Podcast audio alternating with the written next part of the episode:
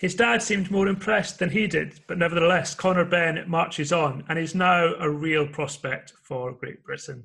This is After the Bell, Mirror Fighting's boxing show in association with Betfair. David Haye is the WBA heavyweight champion of the world. Float like a butterfly and sting like a bee. The Mirror brings you After the Bell in association with Betfair. Hello and welcome to this week's show. Our usual lineup of guests, myself, Martin Dorman, George Groves and Declan Taylor. Plenty to pack in this week. We'll start with a look back at Conor Benn's win over Sebastian Formella. Very one-sided in the end as the young man continues to progress. We'll take a look, quick look at two very quick heavyweight fights as Alen Babic and Fabio Wardley continue their unbeaten runs. Then we'll look ahead to a real heavyweight fight as Daniel Dubois and Joe Joyce clash this weekend in a fight with real consequences in the Division 1. Will go on probably to heavyweight world title honours. And the other, back to the drawing board. We'll take a look very briefly at Mike Tyson's return against Roy Jones Jr. Question whether it should be happening, what we really want to see from the spectacle. And then finally, we'll reflect on the news that Canelo Alvarez will take on Callum Smith just 6 days before Christmas. But first, Conor Benn. Gents, it was billed as a relative 50-50 fight beforehand. In the end, Conor made it look quite comfortable. George, were you impressed with what you've seen, given he's had a year to sort of work in the gym and just improve, rather improve in the gym rather than improve in the ring? Yeah, no, I was very impressed with Conor Benn. I thought that was his best performance yet. I saw a lot of improvements that I hadn't seen before. And then you're looking up his box rec. It's been a year since he's been in the ring, so he is a diligent pro. I know that. I know that he tries to leave no stone unturned. He wants to better himself. He's happy to listen to the people around him and try and learn and improve as a fighter. And now I think he's at that stage now where you can't really be talking about him as an inexperienced prospect. You know, he's got, I think he's 17-0 now, and he's got to be way on his way now to be pushing for huge domestic fights up to championship level. That was the only shocking thing that I realised, was that he still, that was a 10-rounder last night, and I think it would have been good for him to have scheduled for a 12-rounder. And even if he hadn't got rid of Formella, that he would have got that 12 rounds under his belt. So that's another thing to bank in the locker and know that you could do the full 12 rounds. What he does very well is he starts from the get-go, and straight away all his opponents know they're in a fight from the get-go. There's no real easing into a fight, and he's not necessarily reckless with it. You know, this is part comparison to his dad, which I don't want to do because everyone else jumps on that. And his dad was all action from the very beginning. But sometimes, I'm sure he won't mind me saying, is there'll be an uneducated risk element that was being part of Nigel Benn's fights back in the day, where he would just dive in and, he's got off the floor in the first round to win fights. He's got caught and buzzed in the first round and gone on to win fights. But Conor, he starts fast. His mind is definitely switched on. So whatever he's doing in the changing room beforehand is perfect, because that first bell goes and he's on the attack, and he's stalking and he's landing big shots. He has. I listed down some things that I thought we had and that could compete, at world level. And his head movement is brilliant. His feet have improved a lot. So with the tiny adjustments that he makes. Not so much with the attacks, he's always had that, but now with his defensive movements. His speed and power is good. His punch variety is brilliant. His mindset is brilliant. And his jab now is starting to have an authority to it, where I remember speaking to him, must be a couple of years ago now, and talking about, working on his jab, because, you can't always start a combination with a lead left hook or, just a power shot. Even though his jab last night was solid, it was hard, it was fast, it was varied. It was a stunning shot to the chest for Formella. It keeps him, stuck in his tracks. And then he'd change it upstairs, be knocking his head back. And the guy has always got to then constantly readjust and find his feet when he's getting knocked off balance with the jab. And it's a safe shot. From then, he would throw the arky right hand a lot, but every now and again would change it up with a fast 1-2, and then that would come straight to the target, straight through the guard, and knock the fella's head back. So lots and lots of great stuff from Conor Benn last night. The only thing I feel like he's got to work on now is he's got all these attributes. It's just knowing when to use them at the right time. So, you know, he can linger in range with the sharp head movement, but a lot of times he was getting caught with not necessarily big shots, but shots that would just knock him off balance. You have to go back and reset and go again. At a higher level, you don't want to be giving away them shots, because them shots, you only need the top level guys. They've only got to touch you once and they know where you are. And the next shot's going to be followed up with a heavy power shot. So that's the next thing for him to work on. But the fight that he spoke about straight away after was the Josh Kelly fight. And I got to be honest, I think he beats Josh Kelly. Like, I thought that a year ago. I thought Josh Kelly's not making the improvements that we anticipated he would do. And I think Benn is now matured. He treats it like he goes into camp for these fights, and he has a big team, and they're not a big team of hangers on as well. You know, he's got a big team because he feels that this is the way that he can harness every advantage possible. So whether it be in his nutrition, his strength and conditioning, his, you know, obviously he's working with Tony Sims, and he's surrounded by lots of good fighters out of that gym who are bouncing off each other, and they're having success now there, and he's obviously getting great sparring. So I think he's enjoying his boxing. He, even though he's still got that menace and that malice and that urge to fight mentality, he's now a little bit more refined. So he's not as reckless, and you haven't got to worry about him getting hurt or walking onto a shot or being making those silly mistakes.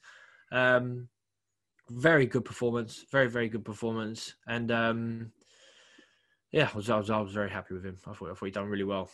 Declan, I can't remember who said it, but somebody on the broadcast said, often we have these polished amateurs coming into the pro game, and they've done so much of their development, and they just sort of have to fine-tune it and get used to the sort of paid ranks. With Conor Benn, we've really watched him learn on the job, and as a high-profile name, you know, he hasn't sort of been on the bottom of undercards or whatever. We've watched him under the lights all the way through, and really his progression has been impressive.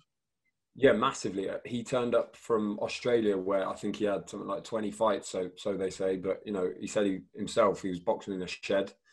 And then he came over here as a total novice, and look what he's become now. And I think he got a lot of stick, actually, because he was totally underdeveloped, and he was obviously seen as this guy who got a lot of privilege because of his name. And I remember his debut was at the O2, and it was packed. It was late on a card, and, you know, the dad was in there. They were all dancing together. I don't know if you remember that. And then he's had the acid tests, like he had the Cedric Paino fight, where he probably didn't, you know, he got lucky with the decision, but he got dropped a couple of times.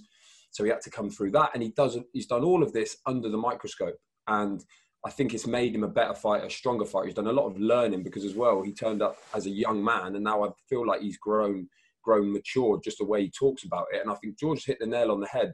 He's a diligent pro. And a lot of these guys would, with this sort of profile and exposure, maybe wouldn't have the hard work at the heart of it. But I think that's what he's all about. And he's got Dan Lawrence, one of George's old strength and conditioning coaches. He looked so strong, because he looked very young and small when he first started boxing, because he was. Now he looks strong and fast and dangerous. And also, I think massive credit has to go to Tony Sims, because he got him when he was totally raw. And now look what he's turned into. And that gym, you know, he was sparring a lot with O'Hara Davis when Davis was still there.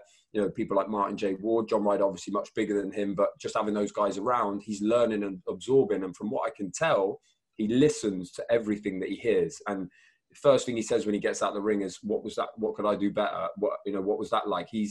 There's no arrogance, there's no edge. He just wants to fight, and he wants to improve, and he wants to be as best as he can be. And I think people have fallen in love with him as well, because, yeah, like I said, he was figure of fun, probably a bit much, but he was seen as this sort of epitome of the matchroom kind of, I don't know, maybe substance or style over substance, a big name and whatever, whoever he is, like, it doesn't even matter if he's good or not, let's get him in big fights. And to be fair, he's in a 10-rounder at the top of a bill. So it does tell you that maybe he's been pushed. Well, he's clearly been pushed, but, and maybe his development would have been different if he wasn't called Conor Benn and he was just working away. But I think it's helped him actually, because he's had to grow and improve under the microscope. And I think he's a really exciting fighter, and he's one of them where it's the day after, and you're literally already thinking, I'd love to see him fight him. I'd love to see him fight him. And there's not many boxers who are like that these days. And all I hope, because I don't know if you know this, but Sebastian Formella actually boxed Sean Porter once. They didn't mention it. They didn't mention it on Sky, but yeah, he went in with Sean Porter, you know, the guy from America, former world champion. Yeah, he's good. And Formella like boxed him. So all I'm worried about is if they, because before this fight, there was a board order. The board ordered Chris Jenkins and Conor Benn purse bids. And Matchroom stepped away from it, as far as we could tell, and they went for Formella instead of boxing Chris Jenkins for the British title, which would have been a great fight and still would be a great fight. So what's the strategy now? The idea of them now pushing him on, or not beat up, but pushing him in that way, where you get Sebastian Formellas and people like that, instead of Chris Kongo, instead of Chris Jenkins, instead of Josh Kelly, that would be a travesty. Now, why not? Just like his dad did, why not now stick domestic as in British fighters, not domestic level, but stick with those guys. And why don't they get that division, which is hot, get them all boxing, get them all fighting, because they've got the platform. I think it would be an amazing time for that division, amazing time for British boxing. That is the plea, because if he goes and boxes for WBA Intercontinentals every 6 months, that would be a total travesty. You're right, absolutely right. And actually looking at the WBA rankings, there are some less than stellar names. It's happening already. Like, they could do that if they wanted, and people are still going to watch. But let's hope they don't. And you also mentioned that people are falling in love with him. I think he really, this was an opportunity. He was always going to be a big name on this card, but of course he should have been in behind White and Povetkin. So he really, I think, took the fact that he was the main event seriously. He, you know, he had that interview where he sort of broke down a bit, and I think that endeared him to a lot of people. And then he put on the performance he did.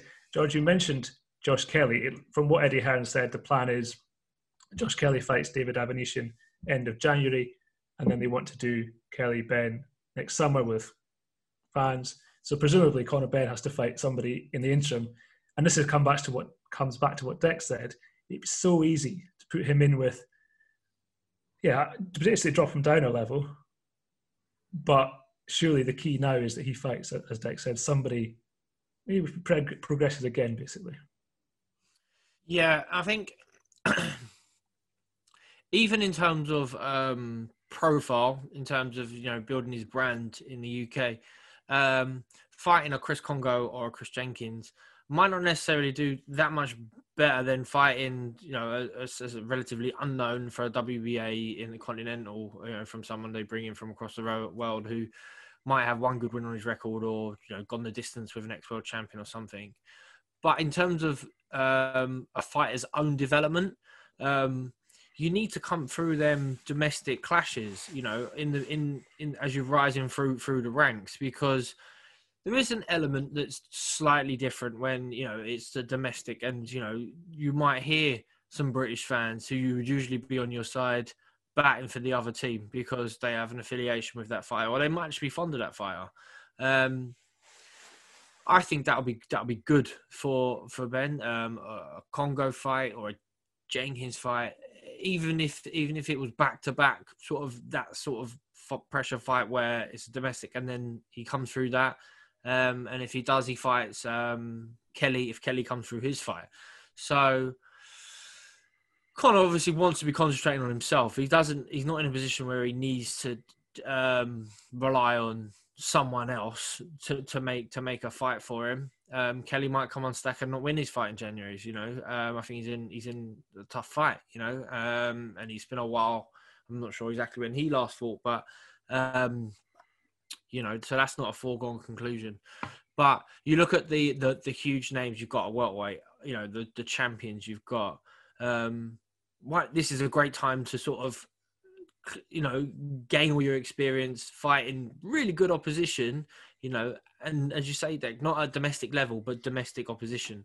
So before you start thinking about fighting the Garcias or the Furmans or the Pacquiaos or anyone like that, because that'd be where you aspire to be. Conor Benn at 24 years of age, you know, that's where he wants to be. He wants to follow in other British fighters' footsteps to become world champion. So, but he needs the experience to get there. And I think he's starting to really believe in his ability now. He's got proof in the pudding with these wins, especially the win last night, where people might have been telling him before, oh, this is a 50-50 fight, but he dominated it from the start. It was easy work for him. As I say, he is honest. He's a little bit too honest sometimes. And I think with 2 rounds to go, Sims in the corner said, just go out and stop him now. Like, to make that statement where Porter didn't, and he's sitting in the corner just chatting away. You know, he's not worried about gassing out, you know, using up all his breath in between rounds, and he's telling his corner, this is easier than I thought it was going to be. Maybe he just forgets that the mics are there. We can hear all that stuff. So, but yeah, exciting times for Conor Benn, and hopefully, I think, you know, domestic fights have to be made anyway because they're easier to make these days. The fighters, I'm sure, will be up for it, even if they might have some reservations. There might be just that public pressure that now is being forced upon them, where they don't want to sort of be deemed to people to think that they've chickened out of a fight.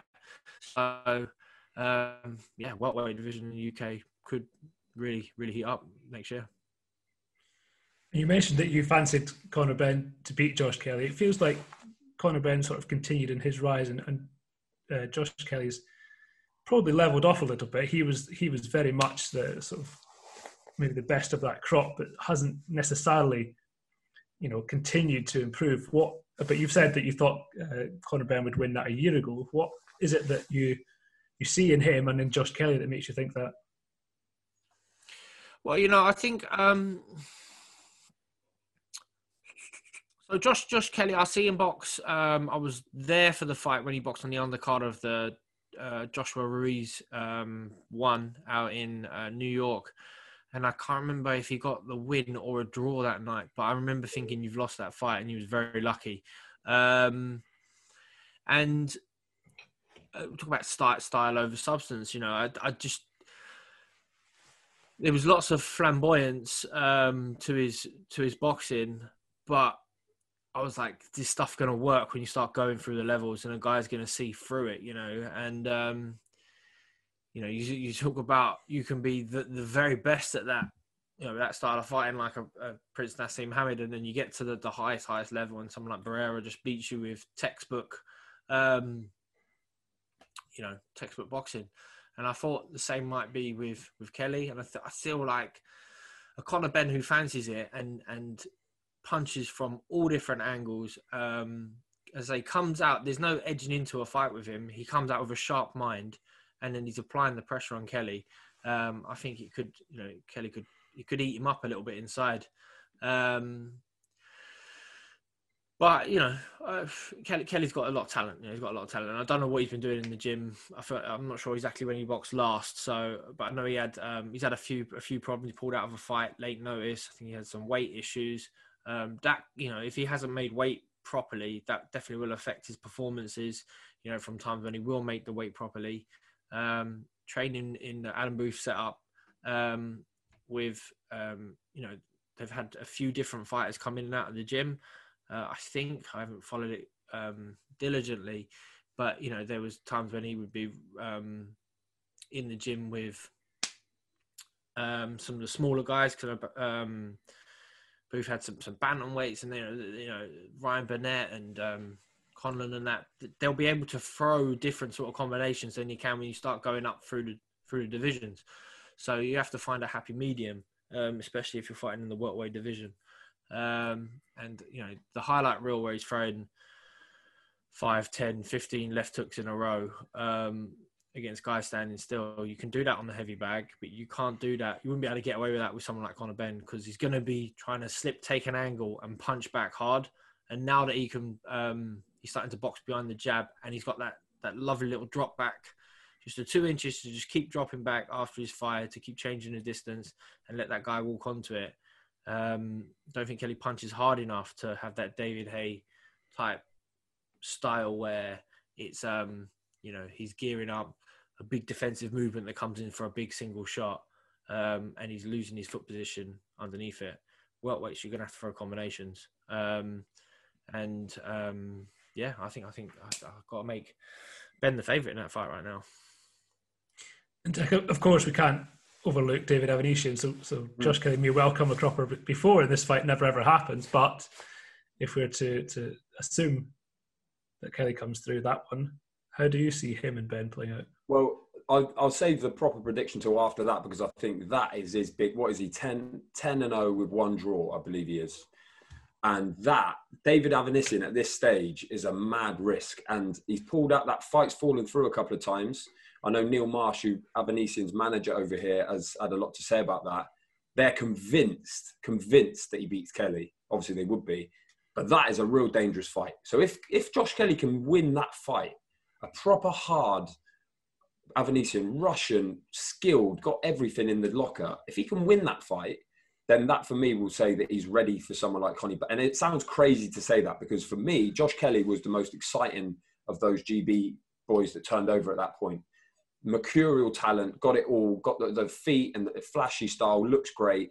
But like you say, as Conor Benn has gone like this, Josh Kelly seems to have just gone like this. And it's not through any fault of his own, as far as I can tell. He's had injuries. There was an illness before one of the Avanesyan fights. Obviously, the Ray Robinson night didn't go his way. But I think that he's so talented. I feel like he's going to be one of those ones where when he really steps up, that's when he's going to produce his best. I feel that, because I remember, I think he boxed Carlos Molina, and it was on one of the Joshua cards in a stadium, one of the Cardiff fights, I think, as far as I can remember. And he had his hands down, he was doing all his stuff. And Molina caught him, and straight away, he was bang, straight back up into his normal, orthodox kind of GB guard. So I feel like what George said, there's a worry that all this flashy stuff, all this head movement, that, you know, half an inch that you rely on to get yourself out of trouble. I feel like if he really needs to, and when he really needs to, he's going to be able to revert to something far safer, more textbook, and still do his job like that. I don't think it's either totally flashy or nothing. I think he's got a middle ground in there. He just hasn't had to produce it yet. I can't believe we're saying that at the moment, it seems that Ben is the favourite and that he's the more established and more... I don't know, experienced guy, but he is, I think, what is he, 17-0? So as a pro, he's far more experienced now. But I absolutely love that fight. I think the Avanesyan fight's going to tell us a lot about it. I mean, if it happens, I wouldn't be surprised if that fight doesn't happen for some reason or another. Because if you're looking at Conor Benn, Josh Kelly now being a big fight, a big fight, and there's not that many on the horizon, like, I don't know if it's the pandemic or something else, but when you really scan around, it's not like we can go, oh, I want to see that, I want to see that, I want to see that. So when you get one, you've got to clutch it and you've got to nurture it. And I think Eddie Hearn obviously knows that. It's his job. And putting Josh Kelly in with someone like David Avanesyan now, when that is on the horizon, Big Ben, you know, big bust up. I mean, who knows? They could probably make it pay-per-view knowing them, you know, with enough of the build-up. Are they going to risk a fight like Avanesyan? Is Adam Booth going to? Is Josh Kelly? I wouldn't be surprised if it didn't happen. And then we get Conor Benn next at some point. But if he wins that fight, depending on the style he does it, you know, he could beat Conor Benn. I love the fight because I think it's a massive clash of styles, and it's almost like that, the hard worker, you know, the underdog, the guy who built himself from nothing against the really sort of golden boy, pedestal kid, looks great, style over substance. I'm not saying this is what it is, but that, you know, when you look at it, the two, that's what it is. It's the perfect blend. And right now, I mean, I'd probably pick Josh Kelly. So I'll probably have to go against the odds, I reckon. I reckon Conor Benn after last night is probably going to have to be the favourite. But it's one of those, absence makes the heart grow fonder a little bit with Josh Kelly. And I honestly feel like he's so talented. I think that he might have too much. But like George said, could he maybe gets caught in a storm. And after one round, two rounds, he's like, whoa, I haven't had this. Never had this. Never, ever experienced that before. As a pro, as an amateur, that whirlwind like Conor Benn. And maybe he just gets caught up in it and he can't get going. It's a great fight, but I worry about the Avanesyan fight as well. I don't know though, Martin. Who would you pick? I think at this moment in time, in what are we in November? Yeah, I always say you have to go with what you know, and what we know is that Conor Benn is improving and that Josh Kelly is. And I'm not just, I feel like every time I agree with George, everyone's just going to say I just agree with George because yeah. You know, he should know. But based on what we know, I'd have to go with Conor Benn because I just can't be, and I don't love that flashy. Well, okay, let me explain this. I do like a flashy style and that cocky side of it, as long as you can back it up. But I feel when I've been watching Josh Kelly more recently, it's just frustrated me far more than it has entertained me. You know, it's just felt like, I don't know, it just hasn't been, he just wants to do his own thing, regardless of what's in front of him, regardless of what he could do to finish a fight or to really put a statement on a result. He just continues to drop those hands and to stand in the corner and there's always a caveat as well, isn't there? It's always like, well, yeah, it's fine at this level, but what's he going to do when he boxes someone good? Like that's always what you think in the back of your mind. But I reckon he's got it in the locker. I mean, he's going to find out pretty swiftly if he hasn't, though. And I think January is when we will find out whether he can do it or not. Yeah, I think. I just think when you see them guys that sort of have the flashy style and then even have the chat to back it up. And they haven't put a step wrong, and you're sort of along the lines of, well, can he do that when he steps up? But with Kelly, we see him in the Ray Robinson fight where it didn't work for him. It come unstuck, and it was a very simple formula to get past that, you know? So that's where, you know, I'm the same, you know. Sometimes if you go to the park and you see dads playing football with their 6-year-old sons and then nagging them and then, you know... And then they're doing an over-the-top celebration and everyone else doing a football they are from it. It's like, well, it was kind of expected, mate, you know? And it's the same when pros first start out. Yeah, sure, you can do the flashy stuff because the guy in front of you, he's there to survive. He's not punching back. You know, it's when you start stepping up and you're in there with guys with winning records who are in there to win. So, you know, I think... This next fight for Kelly is an acid test. Like, it's probably everyone around him wants to know how good he is and can he make that step up. And, you know, I worked with Adam Booth when I first turned pro and I told him, look, I want to be in challenging fights. And he said, yeah. He said, otherwise you'll forget how to box. You'll forget what it's like to be in a fight. So he was always of the mindset. And I believed him when he said it, that he wanted to push his fighters on because otherwise... it's detrimental to them, you know, they won't improve unless they're, you know, put in deep water from time to time.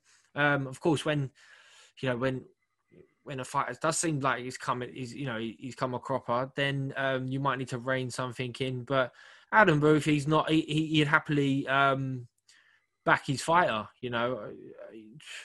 There's been times when, you know, fighters he's had have had a torrid time and then they're back in a huge fight straight away after. So, but I think with Josh Kelly now, they'll want to know, like, let's not waste this talent. You know, if you've got it and you're performing in the gym, let's get that transference into a real fight.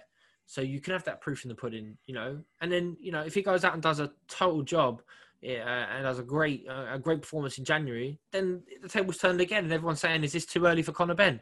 And that's kind of the mindset that you want to be putting on, you know, your peers and the people around you. So I think I hope the fight comes off. There are question marks, of course, because it hasn't happened yet.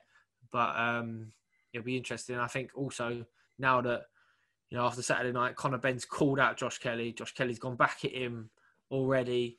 The fight's got to happen now. It's just got to happen.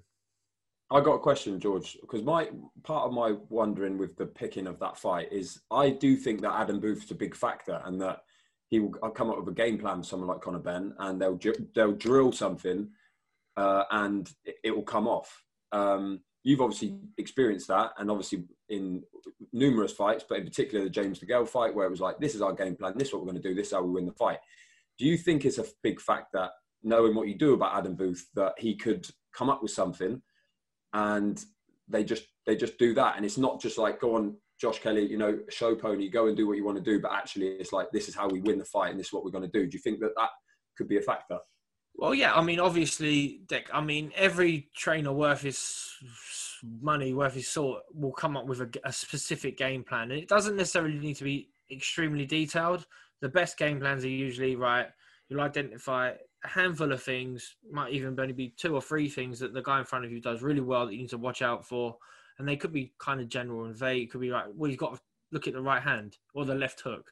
And then how do you nullify or get rid of or just take away his left hook or his right hand? And on the flip side, what are you going to do? So what's going to be your 2 or 3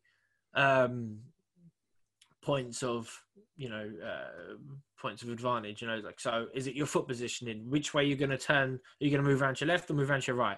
Are you going to, you know, keep it at a double distance, or are you going to try and sit on his chest a little bit? Are you literally going to tie up the lead hand each time he gets close and then work away with your right hand, and then as he pulls away, then you spring on him? So, I mean, what also is important to always factor in is the fighter's got to go out there and do it. You know, the fighter's got to go out there and execute the game plan. And sometimes there's a little bit too much emphasis on the magical trainer who's come up with the game plan, when actually it's the fighter who's had to go out and perform it and make, you know, the millisecond adjustments throughout the fight, you know, to get the game plan off. You know, I've had game plans with Adam Booth, you know, where, you know, he took an awful lot of credit for the James DeGale game plan, and it was one that I wasn't necessarily comfortable with, because it was, you're gonna marginally win each round, and that took me a long time to get over. Like, if he scores no shots and you land 1 shot, you win the round. I was like, it doesn't sit right with me. But I went to the gym and I spent months and months and months. It wasn't even a 12-week camp. It was, you know, from the start of 2011, I think, until May. So 5 months drilling that game plan to get it off. And we did, you know. And likewise, I've had coaches in my corner that are telling me, I'm fighting Dennis Duglin and he's a southpaw and he's a foot and a half shorter than me, but he keeps hitting me with a check right hook because the corner's telling me throw out a double jab. It's like, I haven't thrown double jab since I was 12 years old. Like, let's put a little bit more, you know, a little bit more wisdom behind it. And then, you know, after 3 or 4 rounds, I go, all right, well, I'm just going to do my own thing now, and I'll stop him around later. So, I think, getting back to the point, talk about myself all the time. You will have a game plan, of course, for each fighter, but it's not necessarily going to be that easy, because he's not that obvious, Conor Benn, you know, and he does start real quick. So getting into the flow of your fight from the get go to establish your own sort of time in and ring positioning and tempo that you want to work to will be tough against someone like Conor Benn, because he's happy to start, go, and he'll be aggressive on the front foot, throwing power shots. You know, I didn't throw a power shot for 2-3 rounds. You know, I rarely won a first round. It was usually just a nothing round, because I'm feeling out the guy in front of me and you want to get your positioning and the rest of it. But Ben's not like that, and that would be quite daunting for an opponent to know that, right, we're straight in the mix here, and one mistake and I could get caught real early. That's going to have an effect. Might not get stopped or nothing, but buzzed, knocked off balance, offset, could even get caught with a body shot that, you know, that's going to hurt, that's going to have to start paying dividend for the guy in front of you in 3, 4, 5 rounds time, you know, because he's depleting your energy. So, it's interesting. It'll be real interesting. And I'm sure they've been working on a Conor Benn game plan already, you know, maybe even with the mindset of not taking this next fight and going straight into a Benn fight. That wouldn't have happened if Benn didn't win last night, and now we're talking about it.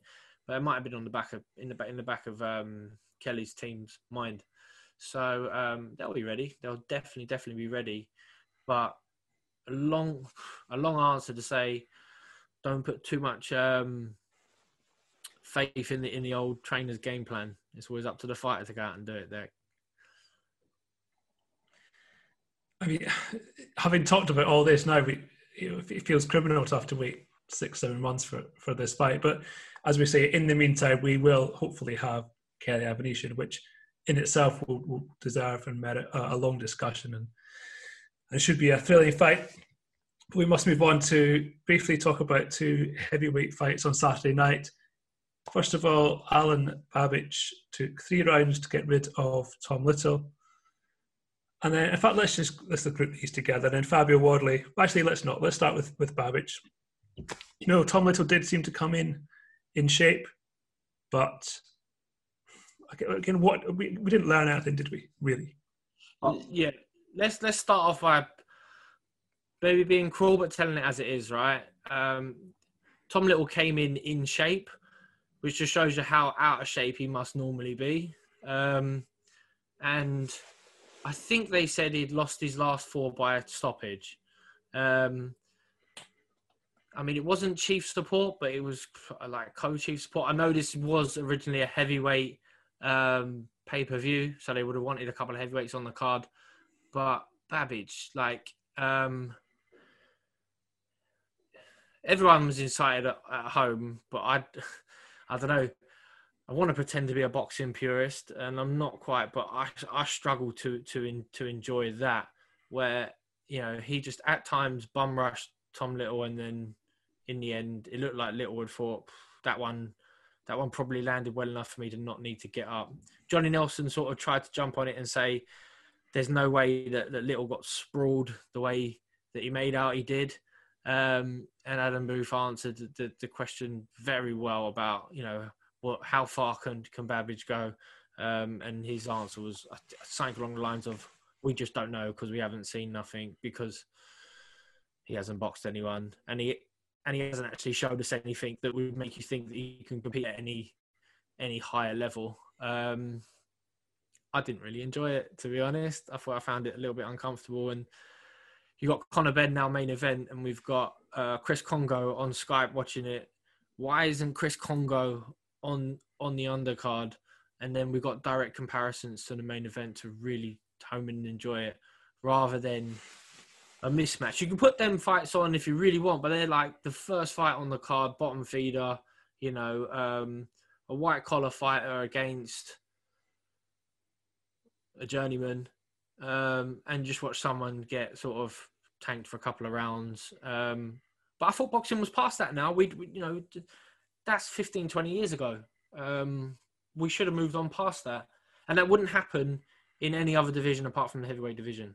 So a genuine concern of mine is how far are we all, as the fans, going to allow this to sort of happen, and therefore the TV networks and the promoters to put on these heavyweight fights that are sort of robbing other prospects of a slot on the card where we could watch some real quality boxing, because the heavyweight division doesn't have a depth of talent. Yeah, it's interesting at the highest level, but you can't. I'm not a fan of this sub-tier heavyweights that are just in fights because maybe they're cheap to put on and they're heavyweights. That's not good enough. I want to see some prospects. I wish I should have sat down and wrote down 2,000 prospects that I would rather have seen on the card instead. But seeing Chris Kongo's face on there, who is an excellent, diligent pro, who no one would have heard of outside of the boxing community, might never get his chance to break. But a dedicated pro who deserves a bit of profile. So. Someone like that would have been much better for me to have seen, supporting a Sky boxing card, on a Saturday night, fight night. But I reckon you've absolutely nailed it there, because I think what we're looking at, what we're seeing here is, and Eddie Hearn spoken about this openly. I heard him on a podcast the other day, and the fact is his market, the hardcore fans, is a tiny little slither of his customer base and Sky's customer base. And George and us, we're part of that, and we would see that and be like, what is this? Why do we want to see this little bloke hammering away at a slightly bigger bloke for as long as he can stand up for?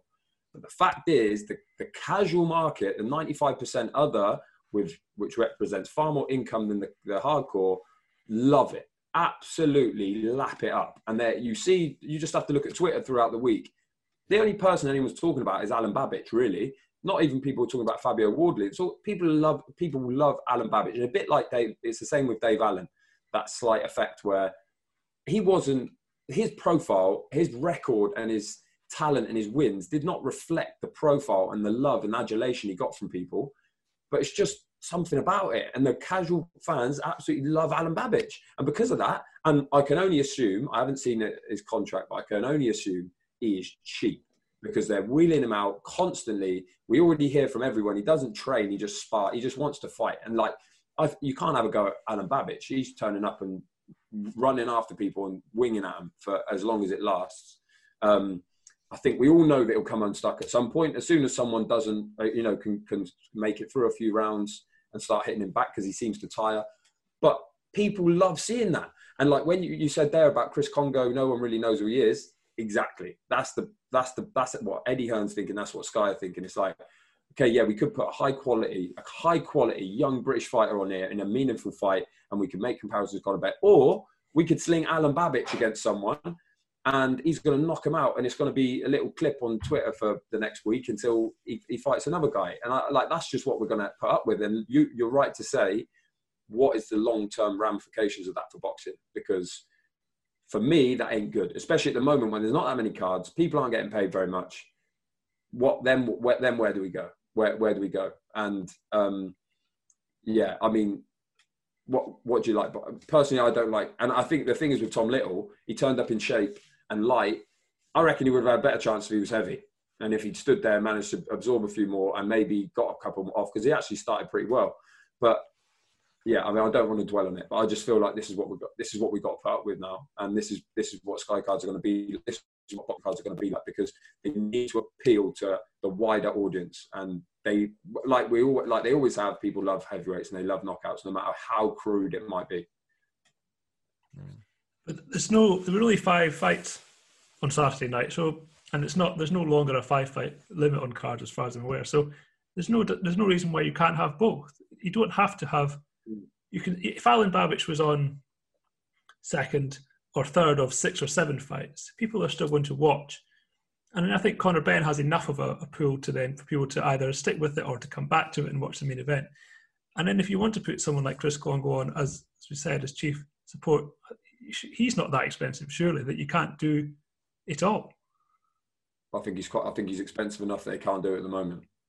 I think that's as simple as that, and I think that's why we had a lot of women's boxing as well, because clearly cheaper than their equivalent men. And yeah, I feel like it's what we're going to get a lot, and it worked. And it's almost like it hit the jackpot with Dave Allen. And like there was that big joke about there's the Dave Allen button when you got a pay-per-view struggling or someone put get Dave Allen on it because that's going to put so many buys on it. It's kind of like that with Alen Babic, and you know, managed by Dillian White. The Fabio Wardley boxed Richard Larty, who, let's not forget, was a headline fight against Daniel Dubois in non-pandemic times. I mean, there was no one there. It looked like there was a pandemic on, but that was a headliner. So that's the chief support here. So like, it all gets recycled. They're all at it, and as long as people are still watching, and they're watching it more so than anything else, it's going to keep happening. And I bet you now people are talking about. We're talking about Alen Babic. But all over Twitter, once they finish talking about Conor Benn, that's what they're talking about. That's what the hardcore and the big, wide market likes. And it's like, yeah, you end up sounding like a fan who moans about the band getting popular. And if that's what it's like. It's like, yeah, well, I want to actually see. I want to see this. I want to see this guy who won the ABAs twice, and he's done this, and he's boxed him, and he's done it. And look at his talent. Look at how he's progressing. Rather than Babic battering someone, like I'd rather watch that. But I think we're in the minority here. I think clickbait is not a good enough excuse for people, and if they didn't put on that fight, then we wouldn't be talking about it. So that's not an excuse. Do you know what I mean? If they'd put a welterweight prospect on and he'd looked good in a good fight and stopped someone in the 4th round, then maybe people would be talking about him, and that would be that. But for years now, we've had, I mean, since Anthony Joshua won the Olympics, we've had heavyweights boxing rammed down the British boxing's throat, and thank God for Anthony Joshua that he got through every challenge put in front of him and went on to become a world champion. In the meantime, Tyson Fury's come back from drug scandals and everything else that he went through, and has now found popularity. And he's now on top of the division after such a good win, great win against Deontay Wilder. But now there's just like a clamber to try and create an industry at the heavyweight division, which there hasn't been. The Americans are still not fussed about it. They're building slowly. It's the UK and even Europe now. You've got Saulin bringing over heavyweights. But, I mean, Hrgović, Babic versus Hrgović was seems absurd to me. Like, Hrgović is a genuine heavyweight, a genuine contender. Maybe slightly slowly in terms of his progression, but that usually of the Saulin way of doing things. They don't rush things, and there will have to wait for a time in the market to sort of elevate him to fight for one of the world titles. But Babic isn't even a little guy who's got a bit of skill and can hold his own. He was raw, and is that really where the sport's going? Like, someone who would just with no skill but happy to have a tear up, bash up someone who's in there to get beat. And again, you can put that on way down the card. Put that on. That's the first fight of the night if that's what you want. And you say, why is it limited to 5 fights? Why couldn't there have been 1 or 2 more meaningful fights in there that would have cropped up? As soon as the heavyweight pay-per-view's gone, right? You need a reshuffle. You spend some money. We need to get 2 more meaningful domestic clashes, just where we can see a bit of skill on show. But you wouldn't get this in any other sport. I think that's where I struggle with. That's where it gets my goat. You don't get this in football. People pay top dollar because they want to see the very best. They want to see the Premier League. They want to see La Liga. They don't. You don't want to see mismatches in football, and you're not really interested in Sunday leagues. Not televised. Maybe a bit harsh to call Babic Sunday League, but there was elements of that fight that was raw novice. It looked like a sparring session that I'd see down in the white collar gyms. It was bizarre. I think clearly as soon as Povetkin was, that was basically their fight. They struck gold to get that for a second time. Let's be honest, that wasn't part of the plan. Yeah, but also, it's worth mentioning that Babic and Wardley are both managed by Dillian White, so I can only assume that they're on the card because it's his card and he's the main event, and that's why that happened as well. And both will be on the January 30th card as well. Eddie Hearn said that, but clearly, as soon as White Povetkin was off, they thought, "Oh, we've lost the only fight people were interested in." But as George said, they didn't restructure it or reshuffle it or create a better card. They just basically put the remnants out, banked on Conor Benn, and then had a bit of fun with Babic. Briefly on Fabio Wardley, put out Richard Larty in the second round. Strange finish. He did catch him with the left hook, but the right hook definitely caught the gloves, and then Larty was down. I mean, the option, between his ring walk and his recovery, that was about twice as long as the fight lasted. A bit strange, really, for a man who went, well, Gorman wasn't in shape really, but Dubois took 4 rounds. My initial thought was that he swallowed it. He's taken a dive here. I haven't been hit by Fabio Wardley, so I don't know what it's like. But that right hand didn't land it. It landed full on the glove. He got caught with a jab that buzzed him beforehand. So the brain is a delicate thing. So maybe that affected him, and then anything that touched him then would send him. But the way he went down, I was just a little bit. I don't know. Maybe he thought, I don't fancy this, but. Or maybe Fabio Wardley's that heavy-handed that he can land one right hand directly on the glove and put people to sleep and needing oxygen. Maybe it's a bit like, remember when Deontay Wilder knocked out Malik Scott? Everyone said he'd taken a dive, and then you're like, well, maybe actually just caught him. But it was bizarre, and it wasn't. I don't know. They're going on about this spectacular one-punch knockout and stuff, and I'm a little bit like, I was a bit. It was strange. Put it that way, it was strange. I tell you, one way to sort of thin out the pack of white collar heavyweights is just to put them all in together. Just put Wardley and Babic in, And I don't know what happened, but one of them will be probably knocked out and then never hear of them again. Yeah, Martin, but never forget heavyweights live forever. So they can fight each other, they can lose, but they ain't going anywhere. We'll still see it again. And unless we get some other talent being shown in other divisions, that's what we're going to get. So, you know, I'm fingers crossed. I'm more than a boxing purist. I'm just a casual boxing fan, I promise you. And I want to see some talent. Like, I want to see something outside. Someone being properly matured and developed outside of the heavyweight division. And you look at, you know, the GB team now that have just had their Olympics postponed for a year. What have they got to look forward to? Because, you know, you want to win an Olympic medal, then you want to turn professional, and you're like, well, where do I fit in the current setup? Like, who would I go with now who's going to develop my career and get me to the top level and make me a household name? Because the previous, you know, the Rio 16, you know, lads that came through, you've got Lawrence Okoli now is going to fight him for a world title next month. But other than that, I can't think of Buatsi. So, yeah, we've got Buatsi, who he headlined his show the other week, which was kind of put together last minute on a Sunday. Again, you felt like, what's going on here? Like, I feel like, you know, I don't know who's to blame, but I feel like he hasn't been developed quite as well as what he could have been. And then I suppose it's Kelly as well, isn't it? Josh Kelly came out of that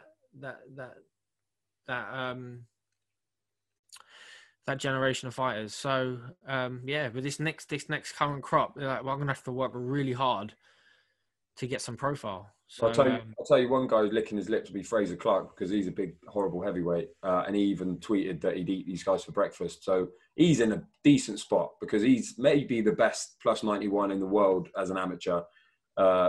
He's right up there. He's going to be serious. He's not coming into it young. He's going to be a serious problem at that weight because he's good. And he's going to take advantage of this thing where it's like, just stick some heavyweights on.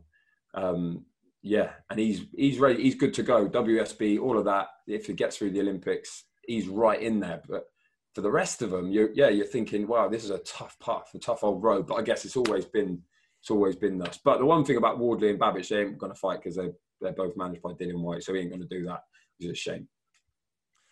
Yeah, true. It's just as well I have the perfect antidote to what we've just talked about. Joe Joyce, Daniel Dubois. This coming Saturday, we will preview that in part 2.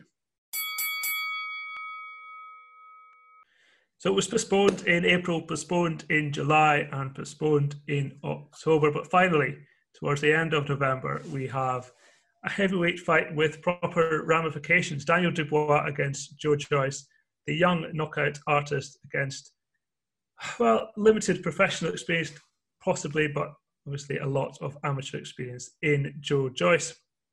Really an intriguing one. I think when this fight was first made, the odds were pretty much even. Daniel Dubois now very much odds on. George, this is a real proper fight, right? Yeah, no, this is heavyweight boxing that I can get excited about, definitely. I mean, Daniel Dubois, you got to say, probably the best. He's still a prospect. I still class him as a prospect. You know, he's early 20s, 20, 22, 23, 24 years old. Probably best prospect in world boxing at heavyweight division. Joyce, just because of his age, you can say that he's not necessarily a prospect, but he is. He's still a prospect because he's yet to face for a world title. But he's got wins over Brian Jennings and Stiverne. So he's been in there with guys who have been in there with the best, you know. And he stopped Stiverne. I know Stiverne was, you know, he'd been beat by Wilder then. He wasn't quite the same fighter.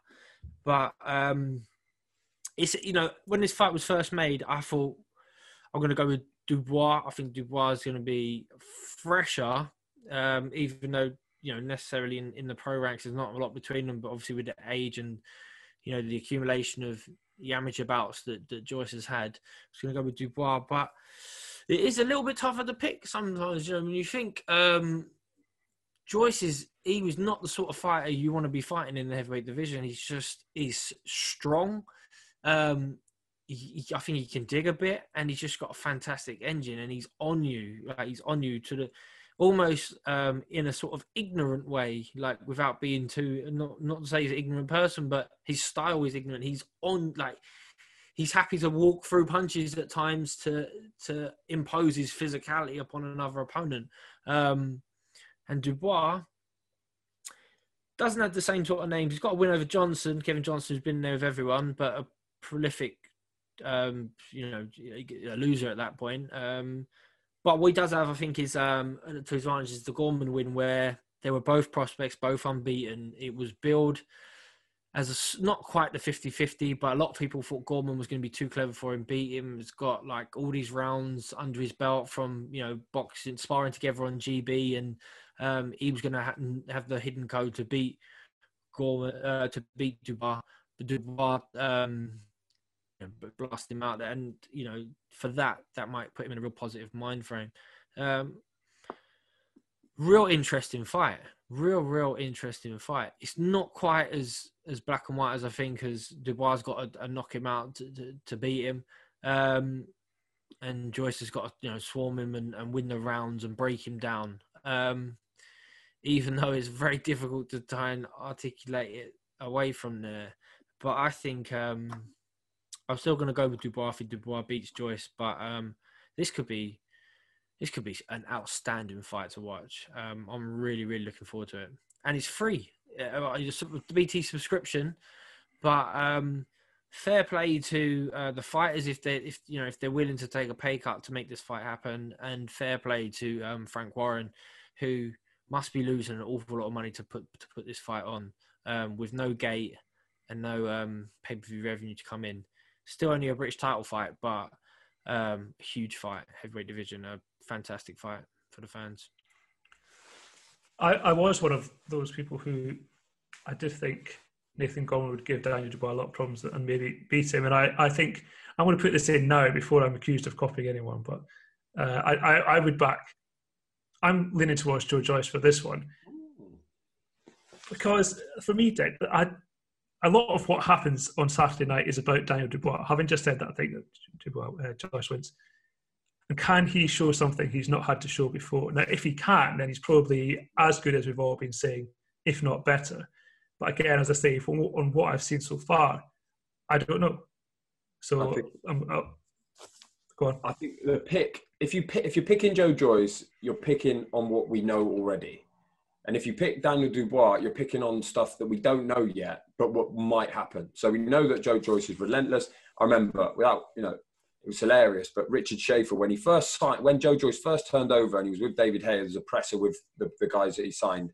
And Richard said that Joe Joyce is like the heavyweight Manny Pacquiao, which is hilarious. But you know what he's getting at? He throws a lot of punches. Right? He's not Filipino, and he's not southpaw, but, you know, throws a lot of punches. He's relentless. He's strong. He's there. But the problem is, he's there. He's in front of you.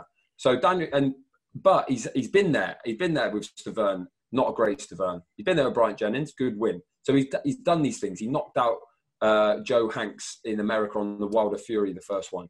So, you know, he's been there. So we know what he's about. But with Daniel Dubois, the jury's still out at this level, maybe. But is it? I was watching a little round table thing they did, and it was brilliant. And I love the new Dubois, by the way, because he was very quiet, shy. He couldn't get a line out of him. As a journalist, he was borderline nightmare.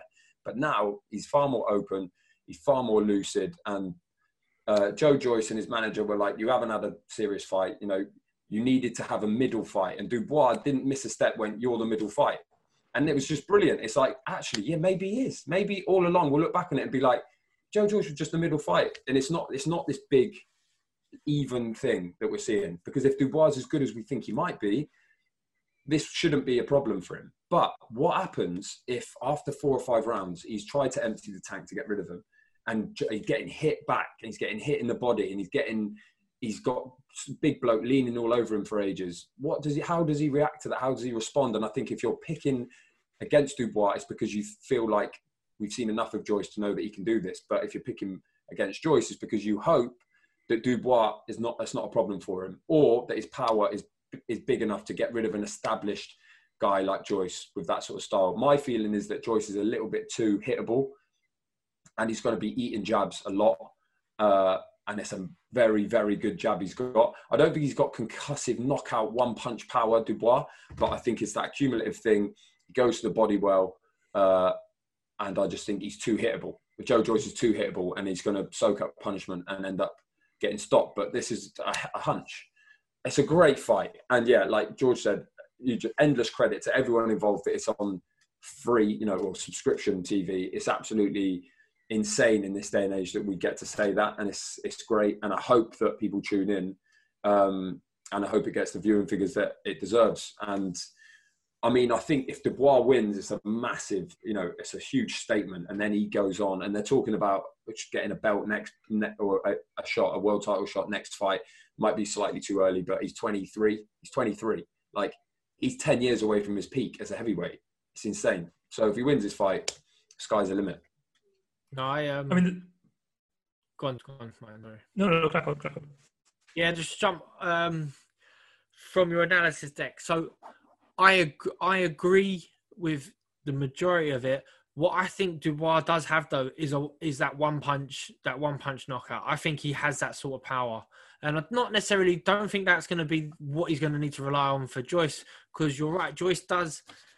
He leaves himself exposed. He's very hittable, and especially to the body. And I feel like a Dubois game plan will be, working behind the jab. He's much more lighter and agile on his feet now. You know, since when he first turned pro, where he just looked huge, and he was like he sort of had to almost gallop into range, and it almost telegraphed a lot of his shots. Now he's a lot more slicker, a lot more smoother, and even if Joyce is trying to back him up onto the ropes, he can lean on the ropes and just throw them hook arm, bent arm shots to the body. And I think they're going to have a real effect on Joyce. I remember seeing Joyce in a fight.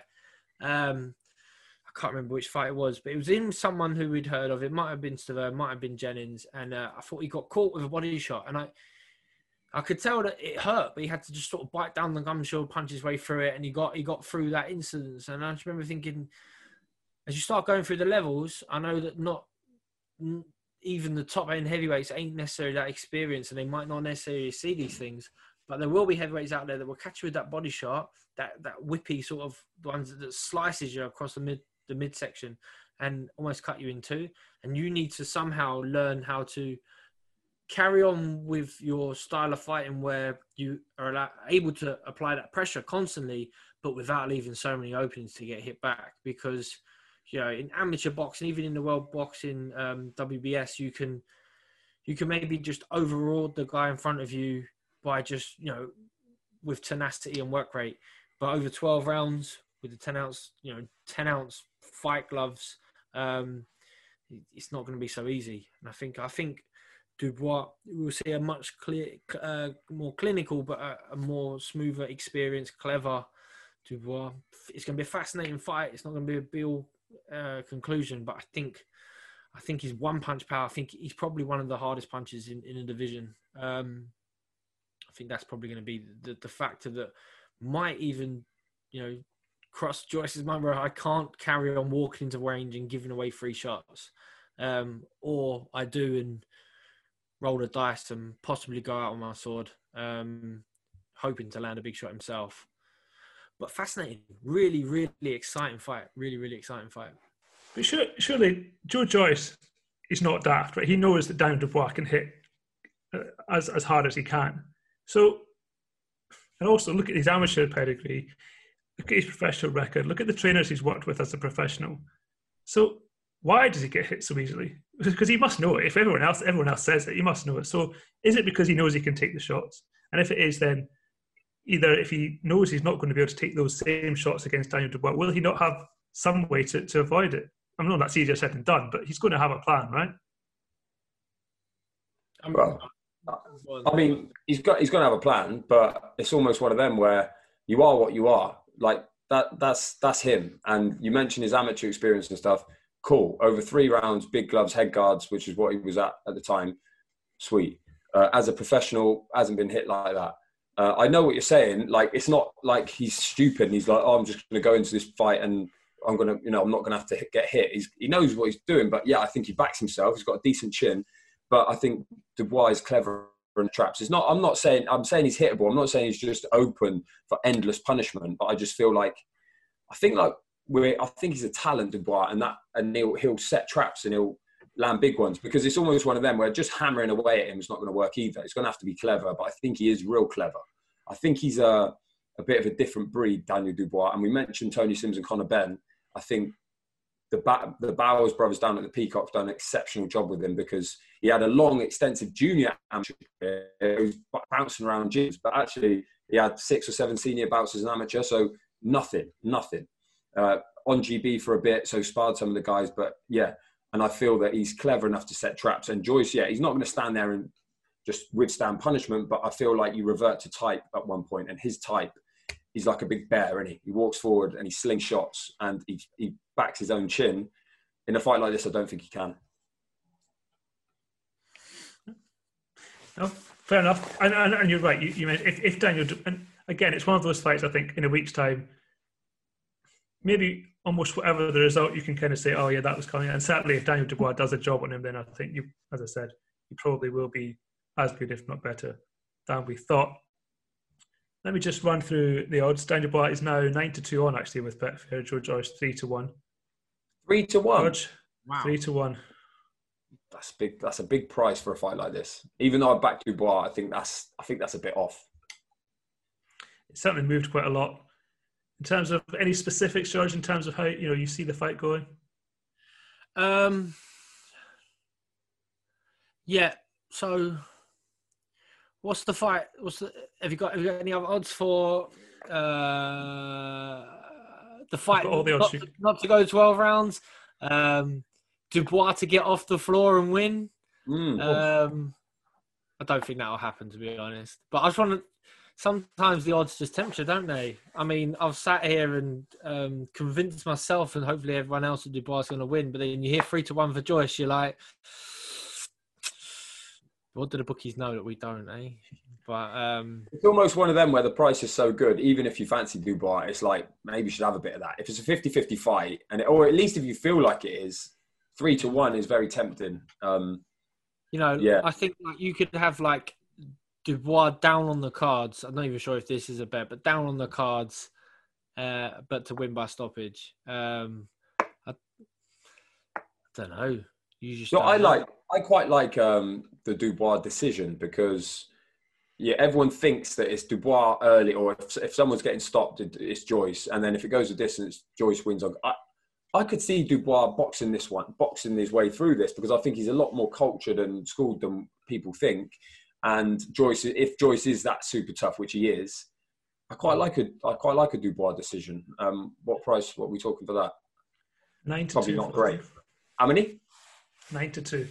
9-2. That, I mean, Deck, I'd back you on that bet as well, because, you know, it might not be the finishing shot, but it might be a big power shot that, you know, lands on Joyce, and then Joyce just decides, right, well, I'm not going to walk into them shots, because that's not going to work for me. I'm going to try and box a bit longer, and you know, Joyce, Dubois lands a few heavy shots throughout the round that allows him to pick up the round each round and rack up the points, and he's happy to see out a 12-round victory. Don't know. Maybe what I don't see is Joe Joyce winning on points. I don't see him outboxing Dubois and winning 7 rounds. Basically, I can't see that. Maybe I'm wrong, but and also with these massive fights like this, there's so much riding on it.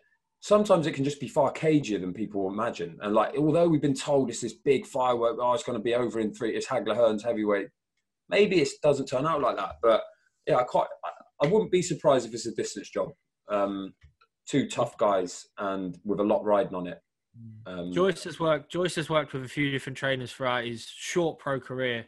Adam Booth, Salas, Golovkin's former Abel Sanchez, but he's back with Salas, who you would think, you know, an intricate Cuban trainer who works with, you know, bantamweights and below and gets him to do extraordinary things. You know, what's he doing with Joyce, who you can't get him to pivot and step and do all these intricate little boxing moves?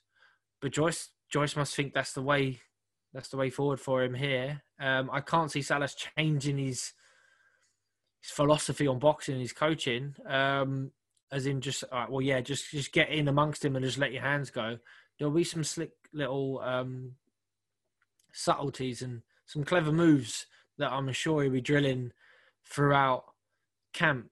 And maybe it's, right, well, we'll just let you go, but as soon as you get into this range, I want you to take, you know, make this move or adjust your feet like this, throw this specific shot. Back to game plans, Deck. Maybe he's got something that can do and let him find a home for some big shots on Dubois and also nullify Dubois' big power shots. What do you make of the fact that he's had three trainers, as you mentioned, and gone back to his first one now? I mean, Joe Joyce seems to love the sun. I think that is a genuine factor in him training across in America. Although I don't know if he's been able to do that for this fight. He did at the start of the year, but I'm not sure he's been able to get over. What do you make of the fact that he's had three trainers in such a short space of time? I think he has done his camp in London. I think he has. I think I'm not sure whereabouts in London, but I know Steve Broughton, who used to work with Shane McGuigan, also used to work with David Haye, and then probably worked with Joyce while he was with assigned to Haye's promotional company with Salas. I think he's been involved, and I think they've been in London. But yeah, hopping coach to coach. I remember asking Joyce about this once and said, how comes? And he's like, well, I went with Booth because he'd teach me how to do one punch, you know, wanted me a one punch knockout artist. And then he went to Salas because Salas was going to teach him how to do all these intricate boxing moves. And then I'm not sure what he said he got from Abel Sanchez, but he's probably going about it wrong, but feels I'm going to go with these coaches to just add a bit more to my game. You know, this guy is this specific coach, and he's going to teach me this specific skill, which I can then just add to my artillery. I can now I can box, you know, on the back foot. Now I can throw one punch power shots. Now I can do this. Now I can do that. But maybe also these coaches, they have their philosophy of training, and it might not gel with Joyce's style or his temperament or his approach to training. If you're trying to get a fighter to do a specific stance or a specific punch, and you know they don't want to do it consciously or unconsciously, usually that's when you have to part ways and find someone who's more in line with your style. And Salas, I would say, is the bottom of that list of trainers he's been with in terms of how his philosophy of training, you know, working with Jorge Linares and fighters like that to John Joe Joyce. It's a bit bizarre, but maybe they just got great camaraderie and a good relationship. They can be honest with each other, and he got trust. Trust Salas to give him the right instruction at the right time. And he's going to need that in this big fight, you know. It's always good to have someone to just bounce off the ideas as such, you know, throughout the fight. Is this going right? Am I doing this right? What do you think of this? And sometimes they're not even spoken words. They're just body language, and you know that the fight's going your way. Or if something's not working, then you need trust in the person in the corner to give you the right instruction of how to either prevent that bad thing from happening, or even better yet, to what you need to do next to solve that problem. You see, I mean, Dubois I've been with Dubois since his whole pro career, I think, even though he moved around amateur clubs. I've seen clips of them two in the gym together, and there's an element to their relationship which does still seem like amateur coach with amateur fighter, where it's more than just a pro coach who's there for purely work. It's like he's there for him. He wants to take care of him. He wants to, you know, advise him properly throughout his, you know, the whole process. And that probably leads to a deeper bond, a closer connection, which might well, I assume is a great thing for Dubois.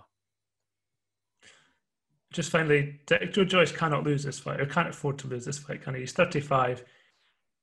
very difficult to see where he goes after that, if that was to be the case. Yeah, I mean, he can't lose this fight if he has aspirations, which he does, of world titles and stuff like that. But, I mean, he can lose it and still, you know, if Dubois is this talent and this star and, you know, the next heavyweight world champion and a dominant force for the next 10 years, Joe Joyce can afford to lose this fight. There's no shame in it. But right now, then it's a tough road back to the top. But there's fights there for him. And like we said already, people love heavyweights. They'll get him fights. They'll get him opponents. You know, there's people like Derek Chisora out there. You know, there's all sorts of fights like that he can still go. But in terms of world heavyweight aspirations for him, I feel like this is make or break. Not so much for Daniel Dubois. He can come back. And in reference to, we spoke about earlier, George's fight with DeGale, it's the same thing where it didn't matter. The loser wasn't finished, clearly. But this one, if Joe Joyce loses this one, it's a tough road back, and he hasn't got time on his side when it comes to it, because we're talking about an era of heavyweights now where they're really good. Like Tyson Fury is really, really good. We might get belt sharded off here and there, but it's hard to see where he goes if he loses this one. Dubois, not so much. He can rebuild. He could take as long as he needs to, but it's a tough old road back for Joyce, and I think he'll know that, and that might give him something extra as well.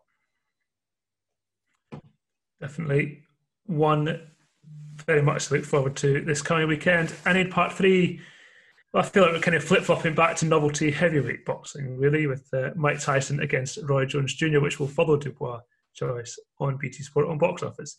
But we will have a quick look at that in part three. As we mentioned, Mike Tyson, Roy Jones Jr in the middle of Saturday night, middle of Sunday morning, on BT Sport pay-per-view, which presumably is helping to offset the loss from Dubois Joyce being on regular BT subscription. We're not going to get into the ins and outs and the intricacies of two old men, essentially, 105 years old between them. But let's talk about, you know, is this something that we just accept is basically sums up 2020, you know, whether it's YouTubers or whether it's, you know, former legends or legends and former greats coming back. Is it just something we accept and hope that nobody gets hurt, or should we really look forward to it a little bit? I'll put that to the floor. You can fire away, George. Go on. Yeah, it's a strange one, because for me, part of me is looking forward to it. I'd pay for it, you know, but maybe not as a boxing fan as such, you know, just as the exhibition there is the novelty act. But is that just because it's Tyson and Jones? I'm not sure. And for me, boxing, if it's boxing, then, you know, you want to see a knockout, but I don't want to see either one of these men get knocked out, because then it becomes real again and it becomes boxing. So you don't really want them to just dance about and showboat and mess about. You want to, you assume they're going in to have a fight, even though it's an exhibition. But you don't want to see either one of them get hurt, especially Roy Jones, you know, who was a career middleweight, super middleweight, went up to heavyweight, sure, and beat Ruiz, but then came back down and had some devastating knockouts throughout his career. And it looked like his punch resistance was completely gone. Like he was a fighter who, if there's ever fighters there you implore them to stop, he would have been one, because his punch resistance had totally gone. Seeing Danny Williams fight, who obviously beat Mike Tyson, see him fight recently out in Russia, and his punch resistance is completely gone. And it's like, then it's not a fight anymore. Mike Tyson, the favourite, is naturally the bigger man. And even though he's been much more inactive, I think he's going to be much more fresher for that reason. And yeah, the concerns are over Roy Jones's chin. No one wants to see Roy Jones get knocked out by Mike Tyson. It was funny when Mike Tyson knocks out Alen in Hangover, and I was hoping that was the last time I was going to see Tyson. He still got it, you know. But this, as much as I'd like to watch it, It doesn't necessarily mean I want to see much more of it. I think it's just because it's Mike Tyson, to be honest. He's a charismatic guy, I think, now, especially now. So having him on the screens is cool, and but it's kind of like, is this a no-win situation for the boxing fan to be watching? And are you going to be sitting on the edge of your seat hoping that it's just entertainment? And if it is at the end and there's no real substance to it, you're like, well, was that a bit pointless? The scariest thing would be, does this now try and open the door for some more, you know, whatnot? But if it is some sort of Legends League and it is a way for ex-fighters to do something that's relatively safe somehow, I'm all for it. I'd much rather that than have clickbait that's two YouTubers fighting each other, or pretend that two white-collar fighters in the heavyweight division are real prospects. So I still pick Mike Tyson to beat every heavyweight on the card from the weekend. And that's without... I haven't even seen the 5-second clip of him on the pads. But that'd be that.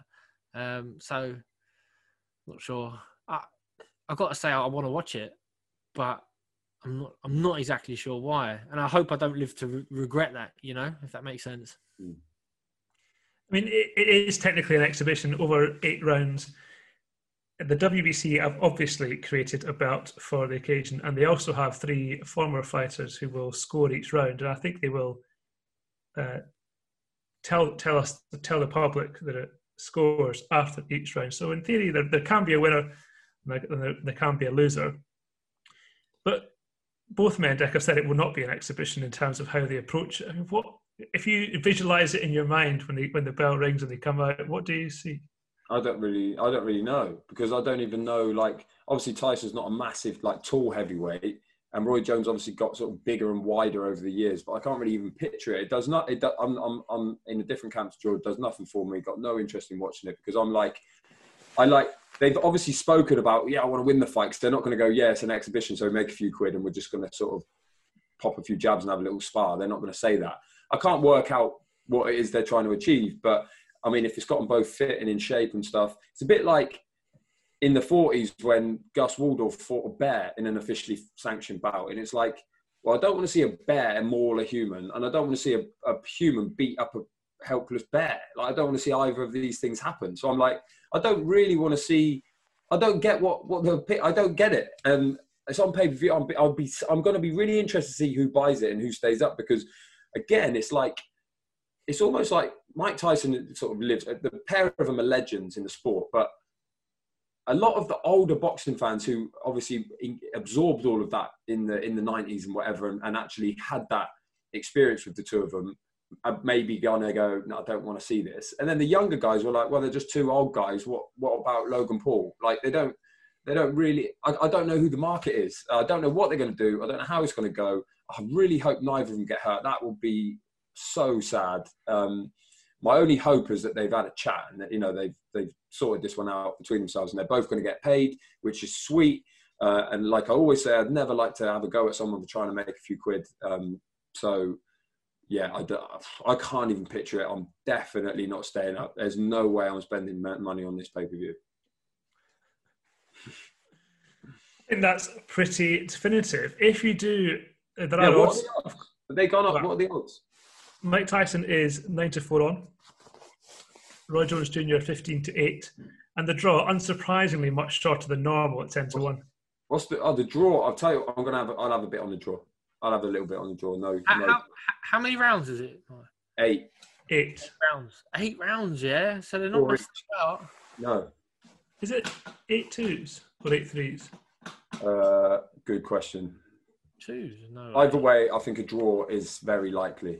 Apparently, as well, which is just as well for Mike Tyson, given his business at the moment. There's been no drug testing for marijuana. That was officially in the thing. So he's managed to get through this. It is 8 2s, because I remember they said, they basically said, why are you treating us like women?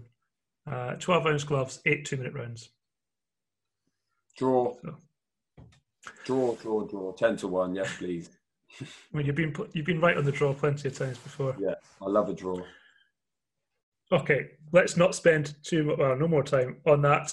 In our final part, we will reflect on the news that Canelo Alvarez will be back in the ring and he will fight Callum Smith in a Christmas present for boxing fans. We waited a long time. It looked like Canelo would be out until next year, but instead, having split from Golden Boy and from DAZN, he's back on DAZN. And he will take on Callum Smith on December 19th in Texas with some fans as well. And I think we should probably give some credit to the Mexican for, fighting Canelo. There's been plenty of other options which were less than satisfactory, but Callum Smith, best super middleweight in the world, if you like, as in, genuine super middleweight. And credit all round, really. I think George. So. I think I'll tell you what. I think it's. I don't know where the sea changes come from, that idea of who's a premium opponent and who's not. But yeah, all credit to everyone involved. It's a great coming out of nowhere. What are we a month out or something? Not even that. So yeah, wonderful opportunity for Callum Smith as well, because he hasn't always sort of crossed over in America. And even though he's one of the best. Arguably the best at the weight in the world. It's not like he's well known over there. This is the chance to go and do that. I mean, he's up against it. But yeah, what a great fight to end the year on. A bit of an early Christmas present. I promise myself I wouldn't say that, but it is. And you can argue, or Canelo can argue, George, that he's already won a super middleweight title, but with all due respect to Rocky Fielding, it wasn't a... this will properly show us at the level at which Canelo will operate as a super middleweight. Yeah, definitely. I think it's a strange one with Canelo now, because you try and pick the best super middleweight in the world, and you're like, well, where does Canelo fit in? But you go through his record. He has only ever boxed once as super middleweight, which was winning the belt against Rocky Fielding, which was the regular WBA and not the super, so not necessarily the full world title. All depends on who you are and whether people deem it's a full world title or not. And then obviously went up to light heavyweight and meet Kovalev. But there was always that thought process behind the Kovalev fight was, does Canelo just know something that, like, he just knows he's going to beat this guy and pick up that belt and become a four-weight world champion? And he had no intentions of staying at light heavyweight. He's not a light heavyweight. So he's vacated the belt, and even after the Rocky Fielding fight, he's back down at middleweight, isn't he? He's boxed, I think he boxed Jacobs after that fight, and obviously he's had the bouts with Golovkin at middle. So this is interesting because Smith is a huge super middleweight, legitimate super middleweight, campaigned his entire career at super middleweight, won a world title at super middleweight. Does blow hot and cold, he's I think he does like to rise to the occasion if he thinks he's in a big fight, and this is obviously a huge fight for him, so you expect him to rise to the occasion. But with the fight being made on such late notice,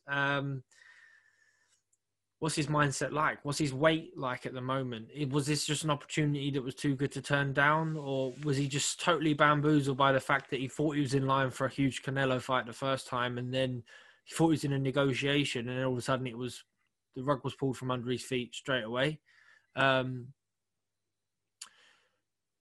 are either one of these two taking this fight? You assume that the Canelo fight is...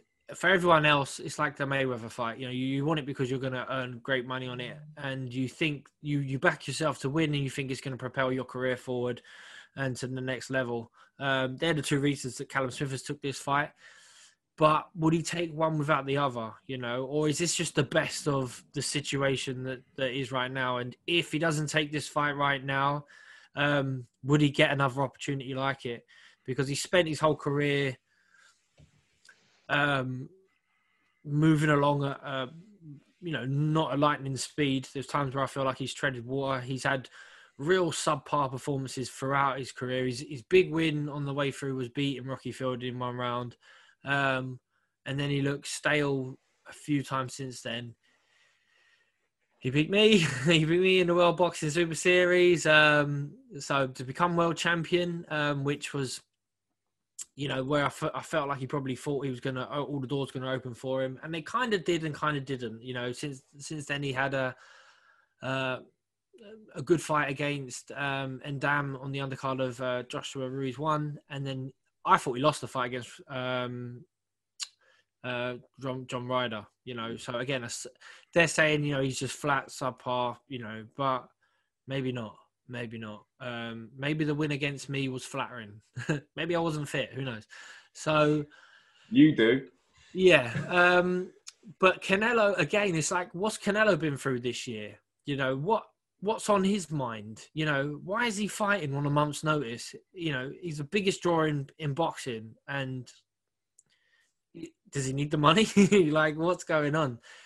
What's his purse? You know, like, because if you've signed a $35 million, $40 million a fight deal with DAZN, and then you're barely even into that contract and it's fell apart, and you've got to go, there's no one else at the table, you've got to go back to the same company and get less money for possibly a tougher fight because there's no marquee names out there for you.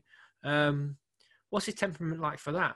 You know, and this will be a step up, because if you exclude Kovalev, where I assume that he knew something about Kovalev. I know they'd done work together. They'd sparred out of the Sanchez gym and Big Bear and, you know, stuff like that before in the past, where I felt like he knew that Kovalev wasn't right for this fight. And, you know, he took that fight not long after boxing Anthony Yard. It was only literally a couple of months max. They've both been out of the ring for a year now. It's gonna be interesting, you know. I don't think Callum Smith is good enough to compete with Alvarez, but is his height and reach and just each other's mind frame going into this, their fitness levels, will that play a dividend on the outcome? It's kind of fascinating. It's really kind of fascinating. You know, before the Alvarez Kovalev fight, I always thought that he wouldn't really dip his toe into the super middleweight division properly, Canelo. Yeah, he'd gone up to beat Rocky Fielding, who, you know, just wasn't there that night. He was a bit vacant. He got caught and it was over. And I thought that would be enough for him. You know, when I was still competing, that would be a fight that I would have loved to have pushed for with Alvarez, and just thought, I'm never going to get that because I'm too big for him, and he knows that. You know, he might have, you know, superior skill to the other super middleweights out there, and, you know, he's got great hand speed, he's got every shot in the book. I mean, he's a class act. He's a fantastic fighter. He's a fighter who you would bring your students in to study, you know, because he's just, some elements of his game is flawless, but giving away that height and reach and natural size against a guy who can switch it on like Callum Smith. We have seen him switch it on, but I don't know. I think it's really interesting. And we'll never know. That's maybe good, maybe bad. We'll never know. We'll never know whether Smith has just decided, well, I waited my whole career for big paydays. I got my big paydays in the World Boxing Super Series, where, you know, which again was some tournament concept, and I was getting paid by, you know, foreign investment. I've never earned money in the UK, like mega money like that. And this is going to be mega money. And if I win this, then I might get a return, or I might get a deal with independent deal with DAZN or someone else. Because the kind of the big names ain't there in the super middleweight division right now, you know, and the light heavyweights where you feel Smith could go to, they're tough fights, harder fights probably than the super middleweights. But again, the names ain't really there. So I feel like this is an opportunity probably that he just was too good to turn down. He has to take it, whether it's the right thing for him or not. Who knows? I think Canelo definitely seemed determined one way or another to fight this year. I don't know why, but he seemed adamant that he was going to squeeze one in. I think, of course, he was supposed to fight Billy Joe Saunders in May. I think at the time Billy Joe Saunders simply accepted less money, if I'm right in saying, and Smith basically said, no, this is what I want, and if you don't move, then I'm not going to move. So maybe it's not quite even, but do we look into anything? Do we look into the fact that Canelo did choose Saunders over Smith earlier this year, Dick? I mean, yeah, I mean, you can if you want. I think the fact that Callum Smith is maybe the number one at the weight. I mean, it's an interesting question. Maybe they thought, and I know this for a fact, that they steered Canelo away from Billy Joe Saunders for a long time because he's just too slick, and it's not good. It's hard to look good against him because they had the problem with Erislandy Lara, and then if you look at all his opponents since then, basically they've been guys who he can hit and who he's going to entertain with, and they're promoters, they want to entertain people. So they didn't make any secret of that fact. So maybe that was it, and they just thought, I could catch up with Callum Smith. He's going to be there for me and I can hit him. And with Saunders, I'm going to be frustrated all night and this is a better style for me. So maybe it's that. I'm with George. I am surprised why he's done this, why he's decided to do it. I guess he's going to get paid an awful lot of money. And maybe there's something in the contract that said that if we approve an opponent, you have to take the fight because it's been a long year and he's been out of the ring and he's got this big contract. So maybe it's something contractual, but... it's great for us as British fans because I thought we were going to not see the Callum Smith fight, or maybe even not see the Billy Joe Saunders fight, and he'd move on and do something else. So for me, this is the one fight I want to see him in, because he's a proper legitimate super middleweight in his prime, world champion. I think it's going to be a great fight. I can't pick it yet. I don't know what. I can't really see. It's hard to know how Callum Smith wins the fight, but it's he, like you've seen Canelo win these sorts of fights before. But is Callum Smith too big? Is he going to be too big and too powerful? What's going to happen when he gets hit by someone like that? We saw him get hit by Golovkin and he took it. So, can Callum Smith do something better than Golovkin? Has the year of litigation and moaning and arguing and infighting with his promoters and stuff taken out of him? Is his mindset right? Is Callum Smith absolutely going to go out there like this is his one chance, his one and only chance? Or is he has the pandemic taken out of him as well in this time off? It's a fascinating fight, and I do love I do love a December fight. Is it on? It's on DAZN over here, right? So it's like the big. They're going to be their big one after the Garcia Campbell fight fell out. So that's another big thing. And is it true that's $199 a month for UK fans? Yeah, I mean it is, but I can't. That's surely an introductory offer. Yeah. But that fight will cost you, if in the UK, $199. Mm-hmm. So that's amazing. I believe. Yeah. They're going to call it Christmas cracker as well, I've heard. Well, it's better than season's beatings. Mm. No, I like that. Anyway, obviously in a month's time or so, we'll have a full preview of that plenty of times. Canelo is currently the 9-2 on favourite, Smith 2-1, draw 22-1. The early odds. Well, it's been a long show, but I feel a very thorough and worthwhile one. Not always worthwhile, but we've really got into a few topics this week. Thank you, Declan. Thank you, George. We'll be back next weekend to look back on Dubois Joyce, and then to look ahead to the following weekend, which will be Anthony Yard's return. No Tyson Fury, but that card goes ahead. Anyway, please do, if you're watching, give the video a thumbs up, subscribe to the channel. If you're listening, do rate and review. Thank you for joining, and we'll see you next week.